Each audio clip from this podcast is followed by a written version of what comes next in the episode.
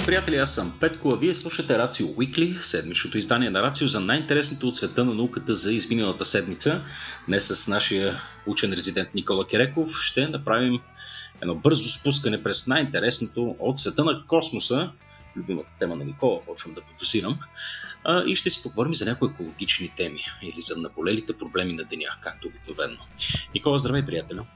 Здравей, Петко! Драго как... ми е да те чуя. Как е караш, човече? Доста добре. Доста добре. Явно тук аз сега разглеждам грубия сценарий, който винаги, винаги подготвяш и чакам с нетърпение. Между какво чакам с нетърпение? Аз направо ще си цъкна на така, първите изображения, които идват от Джеймс Уеб, но пък ако искаш да го оставим това за малко по-късно и да започнем с нещо, което, аре ти си избери. Кое, с кое искаш да почнем? Ами, те са наистина много вълнуващи, много интересни новини от космоса, затова няма да можем да обърнем детайлно внимание на всяка от тях, ама така горе-долу ще ви резюмирам всичко най-интересно, което се случи. И мисля да започнем с любимата тема за всички космически ентусиасти, какво се случва на Марс? И най-вече ситуацията около марсохода. И най-вече около този изключително интересен летателен апарат. Първият летателен апарат, който е извършил полет на друга планета, това е Ingenuity, ротокоптера Ingenuity, който отново е в фокуса на нашето внимание. Между другото, той... извинявай, Никола, че те прекъсвам, но аз не мога повярвам, че продължаваме да говорим за, за него, при положение, че се очакваше той да, да, да спре работи доста отдавна. Да, трябваше да направи 4 полета. Е, ли се? Просто това е вече... А, не знам колко, кога касна той за първ път. Какво беше? А, миналата година. Ами миналата година той се приземи на борда, прикачен към коремната част на марсохода Perseverance, който успешно се приземи на повърхността на червената планета на 18 февруари миналата година, след като пропътува близо 7 месеца между Земята и Марс.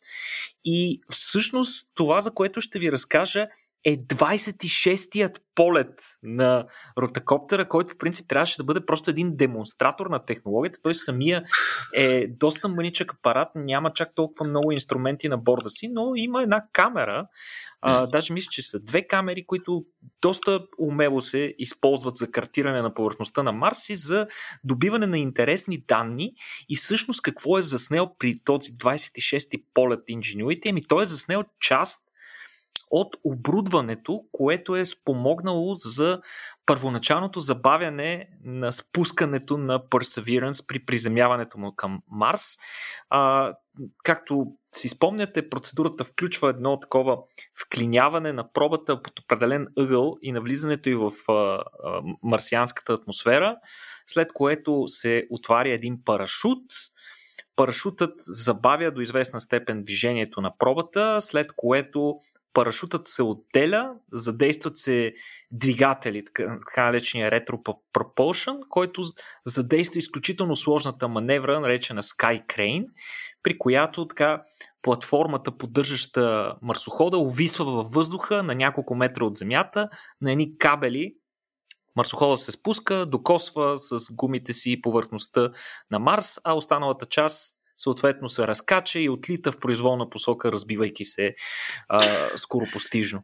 Най-общо казано, да, това, което ви описах, а, отне десетилетия, докато го развият и разработят, за да можем ние а, последователно да приземяваме апарати на повърхността на Марс безопасно.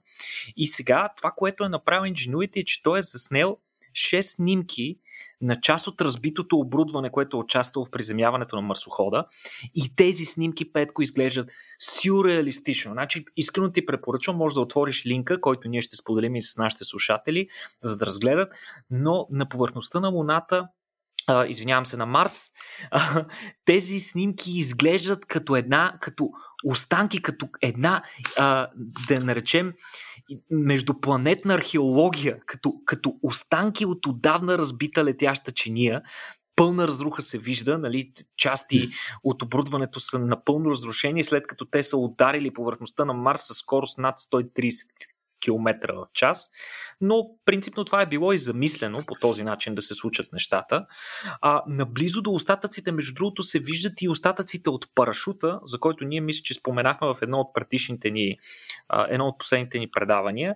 А, този парашут, да напомним на слушателите ни, че е с диаметър 21 метра, което го прави най-големият използван на Марс до момента, за да може да компенсира огромният товар на марсохода Perseverance, на корема на който пък беше сгънат така в ембрионална позиция Ingenuity преди да се разгъни и да започне да облита червената повърхност на, на Марс. А, сега, за какво могат да се използват тези данни, които са събрани?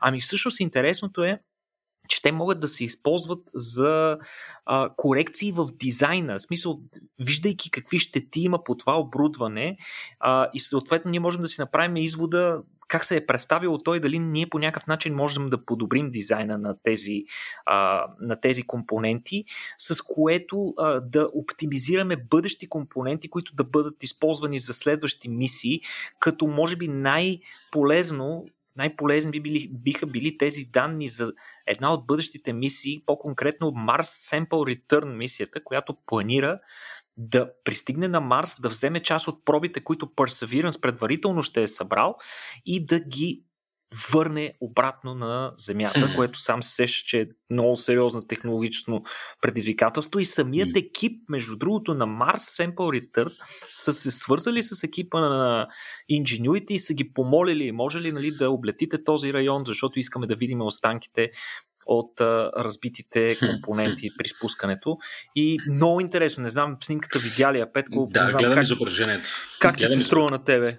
Ами, наистина изглежда доста сюрреалистично, често казал. Аз а, а, задам се един а, такъв въпрос. Сега знаем, че каквото, каквото оставяме на Луната, общо взето там няма атмосфера, влага, нещата там ще са Нали, по един или друг начин, мога да кажем, вечни.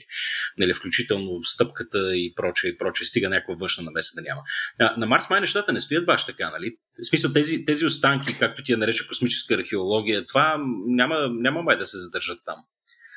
Тия остатъци. Ами не, няма. При всички случаи те ще корозират. Не толкова бързо, mm. колкото биха корозирали тук на Земята, но със сигурност биха корозирали. Самата mm. повърхност на Марс, факта, че той е толкова червен, се дължи именно на такъв, на такъв процес на корозия, който mm. а, е предизвикал а, промяната, химическата промяна на различни вещества, а, основно с, а, с съдържание на желязо, ако не се лъжа, mm. и на това се дължи червеният цвят. Така че съвсем скоро, въпреки че са направени от супер висококачествени авиокосмически сплави, крайна сметка и това ще потъне и ще изчезне. The Circle of Life и то ще стане mm-hmm. почва. Mm, да. Разбира се, това ще отнеме много време. Може би човешката цивилизация няма да има, докато се разградат останките от този апарат и едни бъдещи извънземни археолози ще попаднат на това mm. историческо наследство от отдавна изчезнал интелигентен вид. Да. Или да. не толкова интелигентен, Петко, не знам. Hmm. Като се говорим за корозия, Никола, и за, и за изгубване на разни неща, си, да спомням си един анекдот, че а, сега доколко беше вярно, това не мога да си спомня, но мисля, че това е вярно, че голяма част от оригиналните фотографии, снимки, видеозаписи и прочее на кацането на Луната, мисиите Аполо и прочее, са всъщност изгубени. Сега не мога да си спомня какъв беше случай, някой беше презаписвал някакви неща върху тия ленти. Та, оригиналните неща липсват, а, което, което така беше скандално само по себе си. Мисля, после се поровя, за да изваря малко детайли, защото сега, просто сега ми хрумна, като гледам а, така, пресните, новите изображения от телескопа Джеймс Уеб, които наистина са абсолютно зашеметяващи и са си не знам, достойни за произведение на изкуството, което наистина ще остане като част от визуалната история на човечеството и на нашата вселена. Просто брутално яко изглежда. Какво виждаме на тази снимка, бе, Никола, всъщност, която ти си пуснал? Ами виждаме участък от звездното небе, наблюдаван в близката инфрачер... в близки инфрачервен спектър. Нещо, което повечето телескопи и, например, Хъбъл не могат да ни покажат. Тоест, ние на тази картинка виждаме обекти, които са абсолютно невидими за Хъбъл. Причина за това е факта, че в космоса, е, в междугалактическото пространство има ужасно много прах.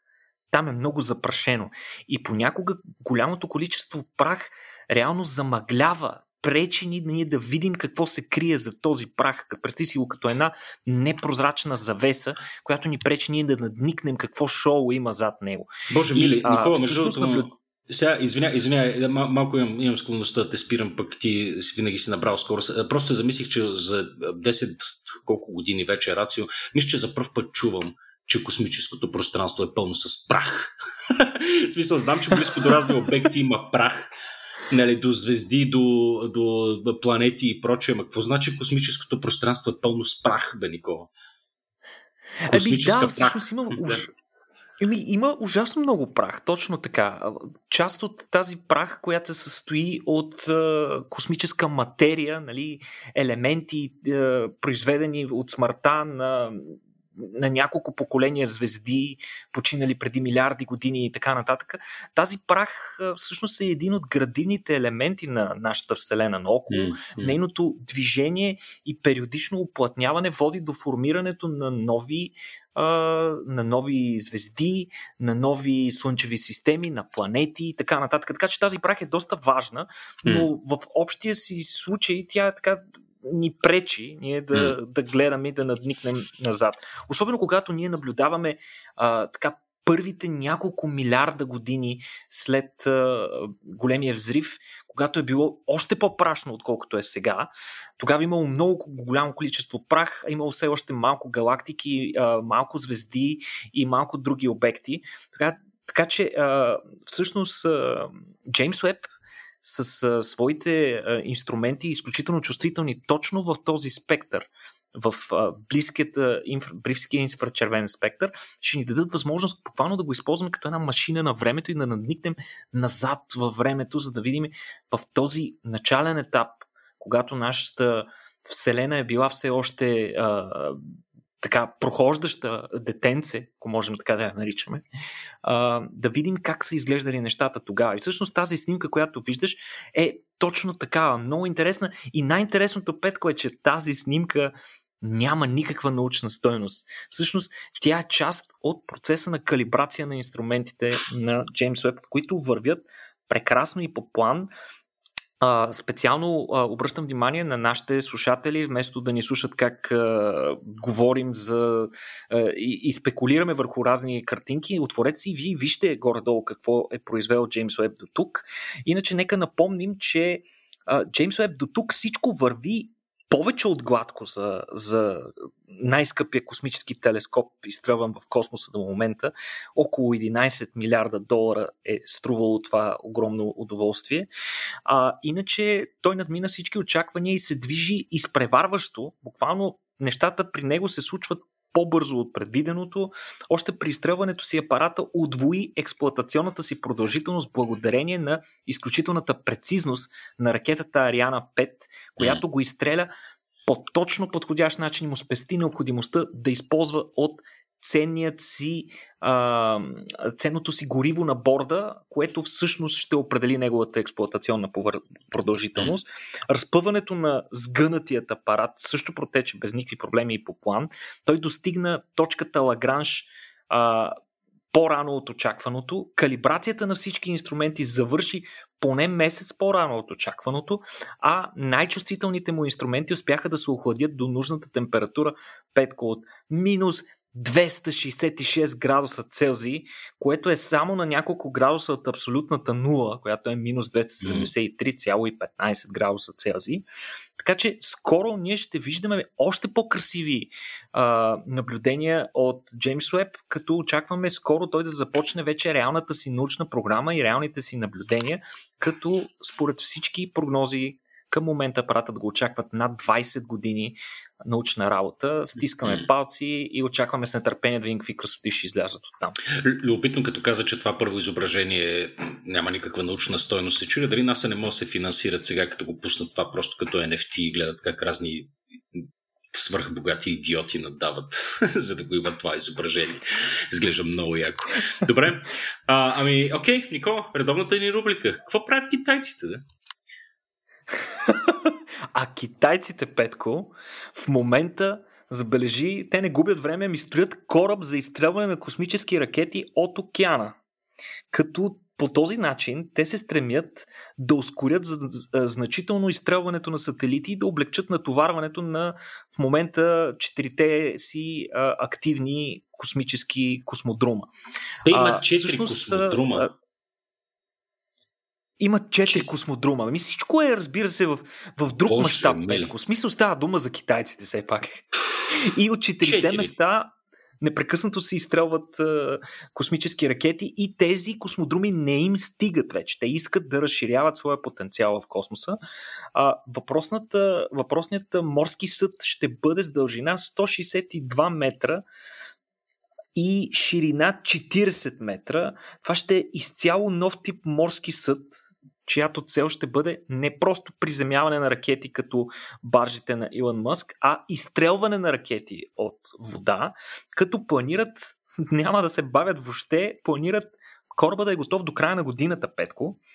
А, той ще е специално предназначен за изстрелване на ракетите Long March 11 и Smart Dragon. Smart Dragon е една ракета на една китайска комерциална компания, частна китайска компания, която също разработва космически ракети, както и за други ракети на течно гориво. В бъдеще въпросната баржа може да се използва и за прибиране на първи степени на ракети, разбира се, когато китайците успеят да разработят технологията си и направят преизползването на ракетите си възможно. В момента все още нямат а, много успех в, а, в тази сфера, но а, те вече са извършили две океански изстрелвания на ракетата Long March 11 от сравнително обикновен морски съд, обикновена баржа, като последното такова изстрелване е през септември 2020 година, което ги превърна, ги превърна тогава в едва третата държава след САЩ и Русия, които са изстрелвали нещо към космоса от вода. Хм. Сега, те планират, въобще е доста зает графика на въпросната, на въпросния морски съд, защото те планират да правят по 2-3 водни изстрелвания годишно, но с тенденция да ги а, отвояват всяка година. Сега, защо? Защо каква е идеята да, да изстрелваме нещо от водата, не от земята, където е по-сигурно, където няма вълни, няма бури и така нататък, или поне като има, имаме опция да отменим. Ами всъщност когато изтряваш нещо от водата, това съответно би довело до по-малко замърсяване и по-малко опасност от разпръскване на отломки в райони, където има население. Понякога, особено тези ракети, които използват за гориво хидразин, хидразина е изключително отровно вещество и при изгарянето си отделя неприятни газове, което налага космодрумите да са разположени много далече от райони с население. освен това, използвайки баржа ти можеш да се разположиш максимално близко до екватора. Ако нямаш територия на екватора, на която да постриж космодрум, може да изпратиш баржата там. А, както знаем, изстрелването от района на екватора се възползва от скоростта на въртене на планетата, която там е най-висока и позволява да се изстрелват по-големи товари с по-малко гориво. Нали, отново целта е спестяване на средства и възможност да извеждане на по-големи товари. И нека да припомним нещо много интересно, един факт, за който много рядко се говори. И това е, че миналата година, Петко, китайците разбиха всички. И всъщност през 2021 светът направи общо 145 космически изстрелвания. 145 космически ракети достигнаха орбита, от които 55 са за Китай и 51 са за щатите. Тоест, изпреварали са щатите с 4 ракети. Това не знам защо умишлено не се говори, но всъщност китайците победиха в тази своеобразна космическа надпревара, поне за миналата година, като тези 51 изстрелвания в САЩ включват всички техни частни компании, включително Rocket Lab, които дори не изстрелват от територията на щатите, те изстрелват от а, космодрума си в Нова Зеландия само 25 изстрелвания има Русия. Това е третата държава в тази а, вечна ранг листа, което е наистина много огромен триумф за Китай. Руските ще стават все по-малко. виж, аз, аз само, се чудя, само се чудя китайците, дали уповавайки се на добре познатия ни социалистически принцип, че количествените натрупвания водят до качествени изменения. Не знам, не знам дали ще им се получи. Мисля, важно тук е бройката, нали така? Така си мисля поне. Не, не е важно тук бройката. Чакай, че почна да прави лапсуси. Да, не е важна бройката, не е важно количеството, а качеството. Напълно съгласен съм с това. Точно така, точно така. Добре, а, ако искаш да минем малко в света на абсурдното, ти доста често и си избираш абсурдни новини, обаче до сега не бях прочитал изречението хеликоптер успя да улови падаща ракета във въздуха. да, в случай не става дума за балистична ракета с ядрена бойна глава. Би било доста забавно, надявам се. Не, всъщност не би било никак забавно, ако се налага да ги улавяме в въздуха такива неща. Надявам се скоро да не полетят така свободно в въздуха. Но тъй като споменахме в предишната новина частната компания Rocket Lab, американската частна компания Rocket Lab, която е известна с факта, че поддържа една от най-добрите частни ракети а, извън а, тези на SpaceX. Това е двустепенната ракета Електрон. И всъщност на, на 3 май те успяха успешно с помощта на тази ракета Електрон да изведат а, след изстрелване от а, космодрума им в Нова Зеландия да изведат общо 34 спътника в орбита. Разбира се, става дума за малки спътници, а и самата ракета Електрон е така по-малка, значително по-малка, да кажем, от а, Falcon 9 и другите ракети, които се използват, но става дума за по-малки спътници. А, та, ракетата си е свършила чудесно работата, но те от много отдавна имат идеята да върнат първата степен и да я преизползват. Като за целта те са разработили специална система, с помощта на която първата степен се връща към Земята, използвайки два последователни парашута. Единият се нарича Drogue парашут, това е специален парашут, чиято цел е леко да забави скоростта на ракетата в първоначалните етапи, в високите а, слове на атмосферата и след това да използват тягата, която а, атмосферата налага, за да изтегли вече по-големия парашут, който допълнително да а, забави а, падането. И сега идеята е в последствие, преди въпросната ракета да падне в океана, най-често, а, те искат да използват хеликоптер. Петко, тук вече става вече леко отива към фантастика. Mm-hmm. А, мисля, че сме говорили преди за това, обаче това е първият им реален опит. Те, идеята им беше да използват хеликоптер, а, чието модел е Сиковски S92, специално за нашите аероентусиасти. Вероятно са запознати с този модел, аз лично не съм. А, та идеята е този хеликоптер да мине в близост до бавно спускащата се ракета заедно с парашута си и използвайки дълго въже с кука на края, да закачи с парашута заедно с ракетата и да ги изтегли до сушата преди да са паднали в океана. Сега, защо искат да го правят това нещо? Ами защото какво има първата степен? Нали, освен корпуса и тя има нещо много важно и това е двигателя, космическия двигател. А, двигателя като падне в солената вода, нали, сам се сеща, че той е подложен на доста сериозни агресивни корозивни влияния на тази солена вода и в последствие трябва много добре да се изчисти преди да може да бъде използван отново.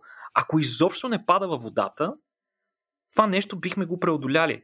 Както правят SpaceX, те използват баржи, т.е. техните ракети не кацат във водата, ами кацат далеч от водата и могат много бързо след това да бъдат приведени, в, да, да бъдат използвани отново.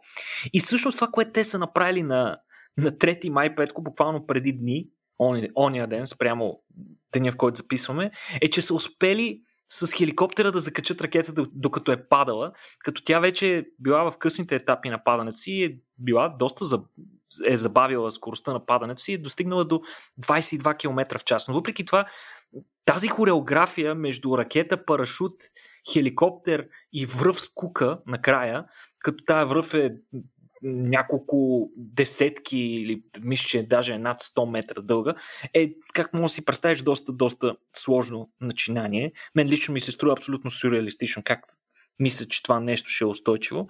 А, но са успели. А, чудотворно с уменията на пилотите те са успели да закачат парашута, а, но за съжаление в последствие те са, а, пилотите са установили според датчиците, които са получавали от а, от куката и връвта, за която, с която са били вързани за парашута, те са получили много конфликтни данни, които са показали, че те са до някаква степен опасни, несъвместими с целостта на, на хеликоптера и затова се е наложило да се пак да пуснат ракетата, след като се е влачили, след като са влачили ракетата заедно с парашута за няколко метра. Те се е пуснали, но това е първият им успешен опит, при което хеликоптера успява да закачи такава ракета, която пада от орбита. И това не означава, че ракетата тотално се е разбила и за нищо не става Петко. Ами всъщност тя е паднала в морето и след това техните кораби са успели да я приберат и тя е била в чудесно състояние според изказвания на, на, на, на техния изпълнителен директор. Иначе се оказва, че това с, с хеликоптера, тази сложна хореография, всъщност не е най-голямото предизвикателство, което преживява ракетата, ами е по-скоро е най-малкото. Е, най-голямото е по-скоро как да се запази целостта на ракетата, която навлиза в атмосферата с 8300 км в час. За целта ракетата има специален топлинен щит и използва специфични маневри, с помощта на които да не се стопи корпуса и да не се увреди чудовищно много. Така че дори факта, че ракетата е стигнала така горе-долу в цялост и не много силно увредена а, до повърхността на, и до водата, нали, а, е страхотно постижение за Rocket Lab. Те, разбира се, крайната им цел е да постигнат преизползваемост на компонентите на ракетата си. Това често бива, между другото, бива обект на, на сериозни критики. Нали? Дали трябва да търсим преизползваемост на компонентите на ракетата си, при условие, че понякога при използването на една ракета а, отнема средства близки до тези на това просто да оставим да изгори. Ами всъщност това зависи от тук и не се взима предвид фактора време. Всъщност времето за производство на една нова ракета и ресурсите, които се влагат в това, а, понякога са твърде големи. А да използваш нещо, което вече е било използвано още веднъж, ти дава чудесната възможност да правиш повече изстрелвания за по-кратко време и те да са по-ефтини. Така че това е крайната цел. The Holy Grail of uh, Space Industry, лед се казва. Светия грал на космическата индустрия да постигнеш пълна възобновяемост при изстрелване на неща и товари в космос. Ако не е друго, Никола, това със сигурност е едно от по-яките видеа, които съм виждал от тази седмица. Смисъл, идеален материал за TikTok. Просто как не, как не е разцепило това всичко, не знам. Това да фанеш ракетата във въздуха е... Пух, брутално яко нещо. Не знам, иска се железни нерви. Аз съм искрено се възхищавам на пилотите, защото наистина там е под голям въпрос точно какво ще стане. Дет се вика, може да фане и да ти откъсне опашката на, самолет, на хеликоптера. Това нещо да умреш. Абсолютно, да, да, да. Не, ти, изобщо на какво са способни човешките същества е... Има една поредица видеа в YouTube People are awesome. Нали? Това mm-hmm. принадлежи там, точно към People are awesome. Добре, като говорим за people и за не people, какво правите извънземните, Никола? Имаме ли новини в тази област? Ами ние, Петко, с тебе направихме страхотно интервю с а, Ави Льоп преди известно време, който случайно го е пропуснал. Ще сложим линк да послушате. Ави Льоп е един изключителен а, астроном, изключителен изключително интересен човек с много смели теории, които до някаква степен надскачат времето си и разбира се, се е и доста противоречива личност, често обект на критики от много от своите колеги. А, та той развива много интересна теория, че а, всъщност ние може би вече сме се срещали с обект създаден от извънземен разум и в случая той визира а, този обект, за който многократно сме говорили в нашия подкаст, един от или първият засечен а, извън междузвезден, нека го наречем, междузвезден а, обект навлязал в Слънчевата система. Това е а, астероида или кометата, или не се знае точно какво е, Оумуамуа. Но сега а, свежата новина идва от разсекретени данни на Американското космическо командване, според което това най-вероятно може би не е първият такъв обект. А първият такъв Петко направо се е шляпнал на, зем... в нашата собствена планета. Става дума за малък метеорит с диаметър. малък метеорит с диаметър около половин метър само. Тук става дума за малък обект, който на 8 януари 2014 година е навлязал в атмосферата над небето на Папуа Нова Гвинея. Като съответно обектът се е движил с 210 000 км в час, което е много, много над скоростта на, на подобни обекти, които идват от нашата Слънчева система. Което е навело учените на мисълта, че в случая става дума за такъв а, междузвезден обект, който идва извън Слънчевата система. Освен това, те са е, анализирали траекторията и са установили, че вероятно, е, според е, скоростта и начина му на навлизане, вероятно той произхожда от най-дълбоките вътрешни части на нашата галактика Млечния път. А, поради това те са опитали да публикуват през 2019 година резултатите от своите изследвания, но във всички журнали научни са им отказали защото просто е звучало много абсурдно и прекалено, прекалено смело и изненадващо и никой не е успял да потвърди техните данни. Но сега Американското космическо командване е потвърдило техните наблюдения и резултатите, които те са получили, което прави този обект първият междузвезден обект много преди Оумуамуа. А, сега, той се, е взриви, той се е взривил над океана и според учените а, при това си взривяване той все пак е оставил отломки. Разбира се, факт е, че е над океана прави намирането им много-много трудно, но те все пак искат да организират експедиция, за да търсят парчета от въпросния астероид с а, стремежа си да намерят и да получат повече информация за това как биха изглеждали а, системи, а, звездни системи, които не са нашата Слънчева. А, Остава въпросът да виси защо тази информация е била засекретена от Американското космическо командване, но тук това го оставям на специалистите по такива по-езотерични теории и така нататък. Не се знае защо, но а, вече поне а, всичко е публично. Хм. Сигурно са очаквали, че не знам, Петко, какво мислиш по въпроса?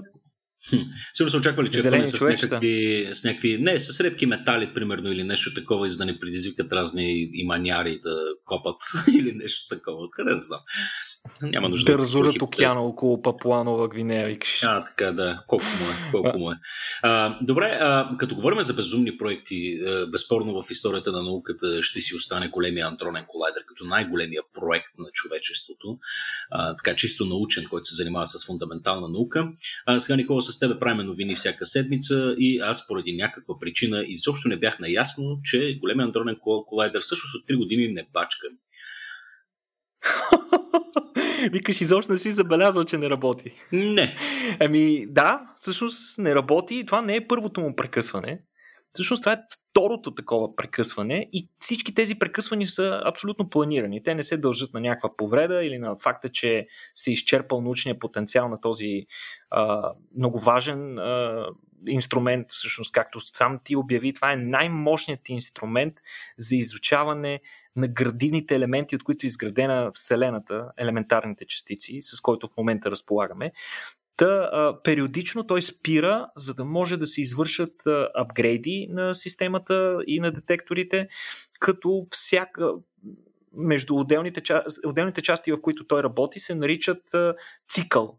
Един цикъл на изследвания. И всъщност а, сега, буквално преди, мисля, че две седмици или седмица и половина, стартира третият такъв цикъл на изследвания след второто голямо прекъсване на работата на големия дронен колайдер, като в случая се очаква а, инструмента вече с подобрени характеристики, тунингованият а, голям дронен колайдер, да постига още по-високи енергии на сблъсците в рамките на около 13,6 гигаелектрон волта.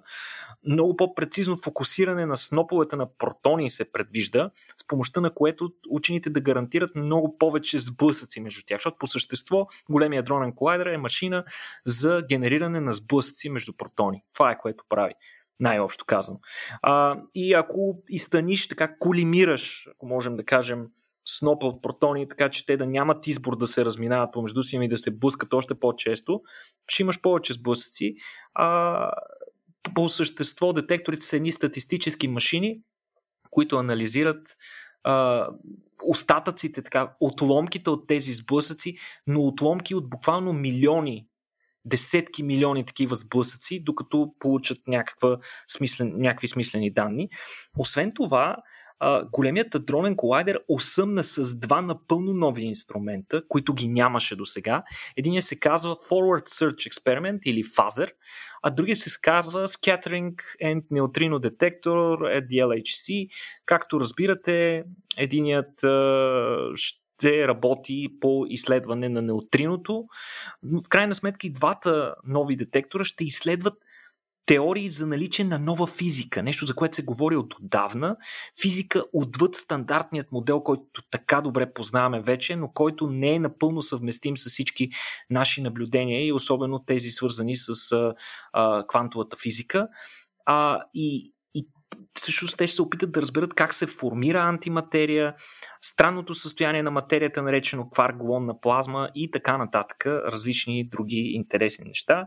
Търсят се в момента всякакви възможни дупки в наличните ни теории и по-прецизни измервания, а, с които ние да можем да докажем наличието на тези дупки и евентуалното наличие на, да кажем, допълнителни измерения или разни други неща, които до момента са останали незабелязани от нас, просто поради невъзможността ние да ги засечем с наличната апаратура.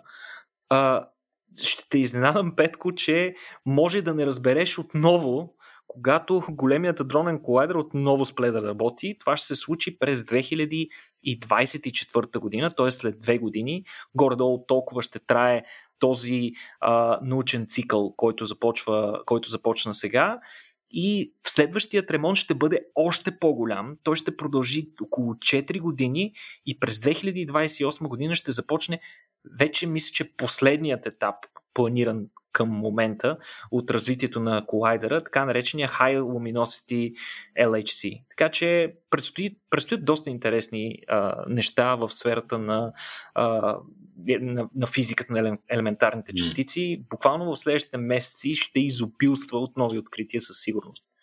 А да но, а да но. Интересно е за този прозорец така 4 години ремонт, 2 години работа, после 4 години ремонт, после пак 2 години работа. Явно се, се налага да, така, да се правят тия спиране, за да се усъвършенства апаратурата. Желаем им успех. Ще е много, много странно, ако наистина открият доказателства за наличие на много измерения, примерно, или нещо такова. Това сигурно ще ми изреви главата и собствената ми лична философия, която изповядвам за нещата. Това, е, е, е, това вече трябва да остане тайна, според мен, ако, стане, ако, ако го открият. не, не нещо друго. Хора, еми хората ще луднат просто. Добре, да. А, като е, аз, говорим... съм, аз съм сигурен, че първо повечето хора нищо няма да разберат, но да, ще бъде интересно при всички случаи, за всички да, останали. Да, да, да. Добре, като говорим за хора, които лутват по съвсем а, така земни причини, а, Забелязва се нещо много да страшно и притеснително, Никола, неща, които аз очаквах да се случат след поне едно десетилетие, но вече виждаме, че в разни части на света как климатичните промени водят до екстремни явления температурни, които буквално опустошават цели територии и ги правят невъзможни за живеене. Такива вълни в момента виждаме в Индия и Пакистан. Разкажи ни малко по-подробно за това какво се случва там. Ами ние наскоро, буквално преди два епизода си говорихме за горещите вълни и за това какво, какви последствия те имат върху човешкото здраве и защо с напредването на а, климати... задълбочаването на климатичните промени, те стават все по-често и вероятно ще стават част от нашето ежедневие в а, бъдещите десетилетия. И всъщност сега се пренасяме в Индия, в, в а, Азия, в град Турбат, Пакистан, който е град с около 200 000 жители, където през последните няколко седмици, Петко, там е абсолютен и тотален кошмар. Температурите са около 50 градуса Целзий на сянка, като в момента там това, което се случва е едва пролет. Там в момента сезонът е пролет. Така че от, е, от, от предишният ни разговор за горещите вълни знаем, че първата гореща вълна за годината е най-смъртоносна, именно защото хората на този етап не са подготвени, все още не са добре адаптирани, не са променили поведението си, за да се адаптират към свръхвисоките температури и затова това предизвиква много сериозни промени и опасност за, за здравето на редица хора. Жител на Турбат се изказва много красноречиво. Той казва, Просто ние живеем в ада. В момента хората на това място се налага да си стоят вкъщи през по-голямата част от времето и не могат да работят. Това е място, където хората са доста бедни, а като не можеш да работиш, това не подобрява никак това положение. Също така те имат много сериозни проблеми с тока, тъй като високата консумация заради непрекъснатата и усилена работа на охлаждащите уреди. Тук не говорим само за климатици, говорим и за хладилници и фризери, които се налага да работят много по-интензивно, когато външна температура е толкова висока. Това води до един непрекъснат режим на тока. 9 часа на ден тези хора нямат тока и то най-вече в горещите части от денонощието. Също така има и недостиг на вода заради сушата, която се наблюдава там.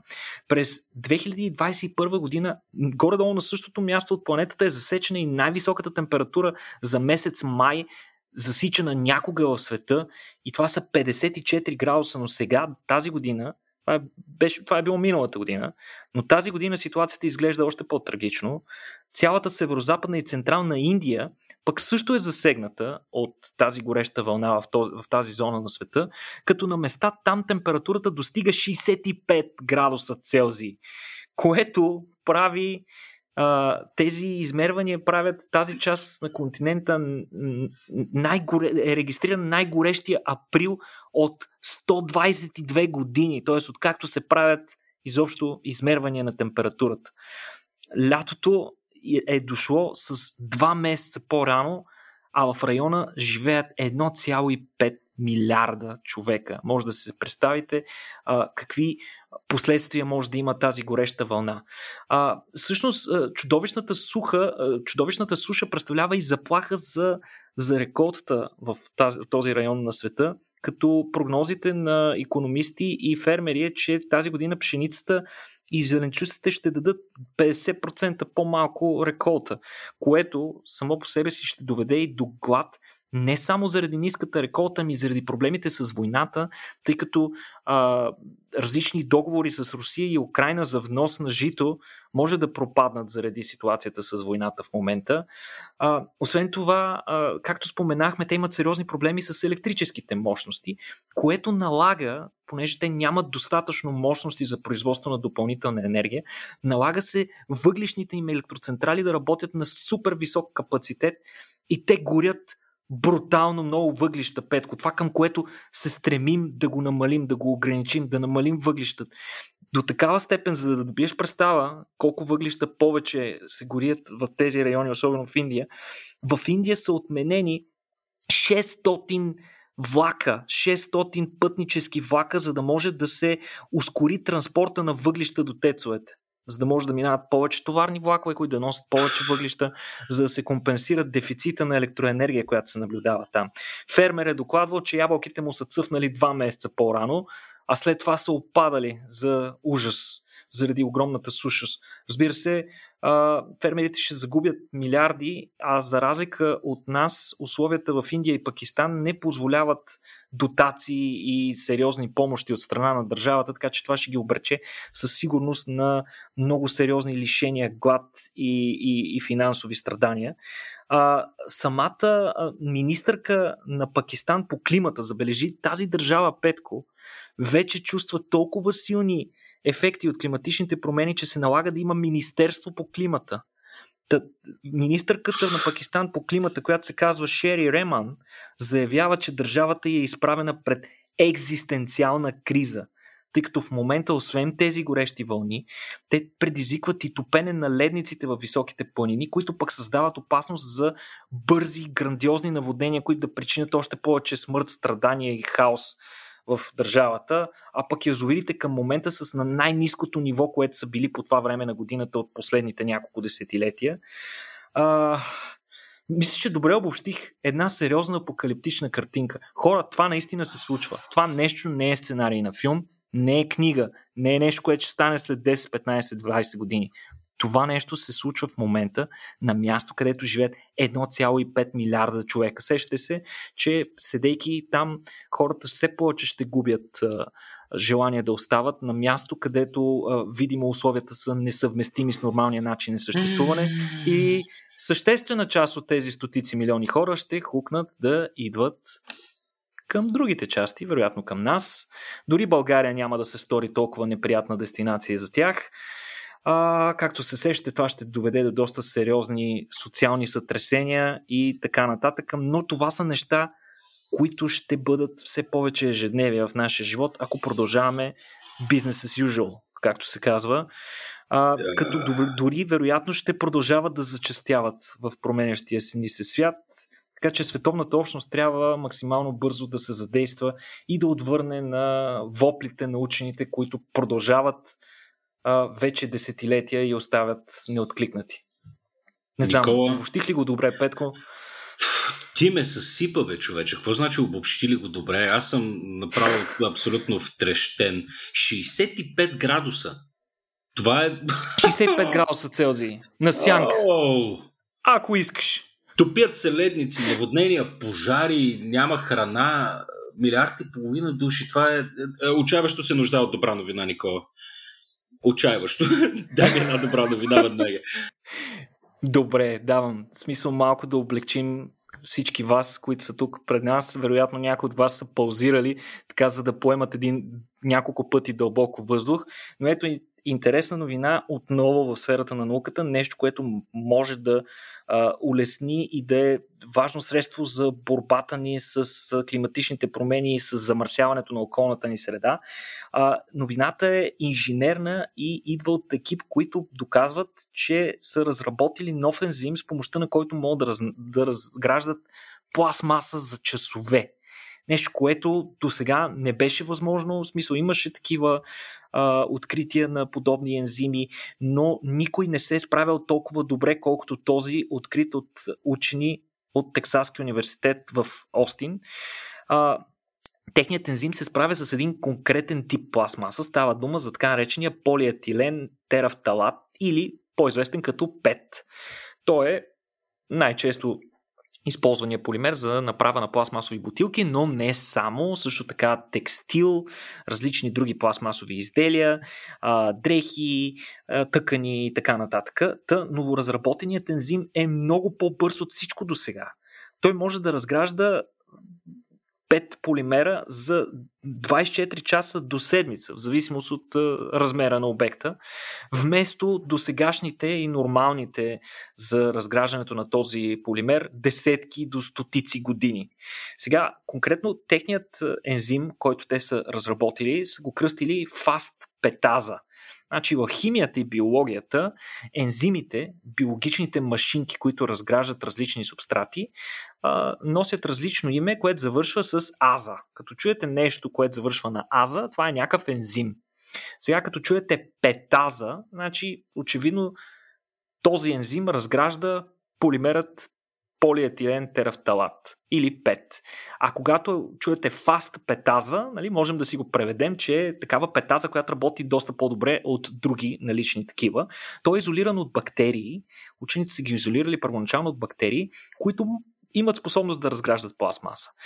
Но в последствие те са използвали инструменти, свързани с машин learning и изкуствен интелект, за да идентифицират пет възможни мутации, които не се срещат в, в, в нормалните бактерии и техните ензими и които според алгоритъма могат да ускорят значително разграждането на, на въпросният полимер при различни условия. И всъщност този полимер какво прави? Полимерите нали, пластмасите, включително и пет, представляват химични групи, които са свързани с връзки помежду си, едни такива мономерни групи, които примерно са в рамките на няколко десетки до няколко хиляди такива а, участъка, свързани с еднообразни връзки. И всъщност това, което прави въпросният ензим, се нарича деполимеризация или отделяне на тези мономери един след друг и пълно разграждане на въпросният полимер. А, тук не става дума ние да разградим една бутилка и да я превърнем в микропластмаса, т.е. в малки пластмасови фрагментчета, а напротив, на изцяло химично ниво ние я връщаме в първоначалният ти вид. И то до такава степен, че учените дори са използвали получените мономери, за да обърнат реакцията. Те са използвали тези мономери, за да произведат нов, нова пластмаса, нов пет и са доказали, че а, реакцията работи и в, и в двете посоки. А, изключително висока ефективност показва въпросният ензим при температури до 50 градуса, т.е. доста и термоустойчив. А, сега какъв проблем, очевидно проблема с пластмасата е голям, а, какъв фрагмент от този проблем се състои от този пет полимер, ами всъщност той съставлява около 12% от всички, пластма, от всички изобщо отпадъци, включително пластмаса и гуми и така нататък. А, и в момента с него не можем да се справим. Има различни методи за, него, за, неговата, а, за неговото рециклиране, но нито един от тях не е економически изгоден. И затова най-често той се депонира или се гори, като едва под 10% от него се рециклира. Така че а, въпросният метод може да осигури изключително ефтин, удобен и лесен за скелиране, т.е. За, за въвеждане в големи мащаби метод за обработка на такива отпадъци. 12% може да ви звучи малко, но всъщност е ужасно много, особено що се отнася за полимер, който по принцип трудно се рециклира. Иначе това е чудесна демонстрация как събирането на експерти от различни области, в случая екипът се е състоял от експерти по синтетична биология, органична химия, микробиология, химично инженерство, изкуствен интелект, всички тези глави всички тези супер интелигентни хора, които са специалисти в различна област, но когато им се постави обща цел, те могат да я погледнат от различна гледна точка и това да доведе до появата на големи иновации. Наистина това е нещо голямо. То беше отразено на много места. Мисля, че даже и по телевизията съобщиха. Така че ето ви, ето една добра новина, Петко. Надяваме се този ензим да, mm. да, да намери много бързо индустриално приложение. Ами, Ами, дай Боже, Никола, и въпреки това аз пак ще затворя този епизод с лошо настроение. Благодаря, благодаря ти, Никола. не, новините наистина от Индия и Пакистан така още ми държат влага, така да се каже. Ще да по-уместно да кажа държат ми суша, но ще... да, това не е нещо. А, Ами, добре, Никола, предлагам тук да затворим, да оставим така, да дадем време на нашите слушатели хубаво да си помислят, да попият цялата информация, и да продължат безпомощно да гледат отстрани, докато нещата се разгръщат сред тях. Винаги съм казал, че живота не е нещо, което правиш, а нещо, което ти се случва. Разбира се, без да лишаваме нашите хора от свободна воля, няма да лишаваме никой от свободна воля и от собствена агентура. Разбира се, правете каквото можете. Всяко малко действие, така кумулативно, води до големи ефекти. Надяваме се, поне. Ами това беше всичко от нас за днес. Никола, огромни благодарности към теб, приятелю благодарности и на нашите така, слушатели, които ни подкрепят в Patreon. Ако още не сте го направили, може да го направите в сайта patreon.com, наклона на черта RACIO.BG или просто да си купувате и да посещавате нашите събития, които може да откриете на сайта racio.bg. Ами, това е. До скоро и до следващата седмица. Чао!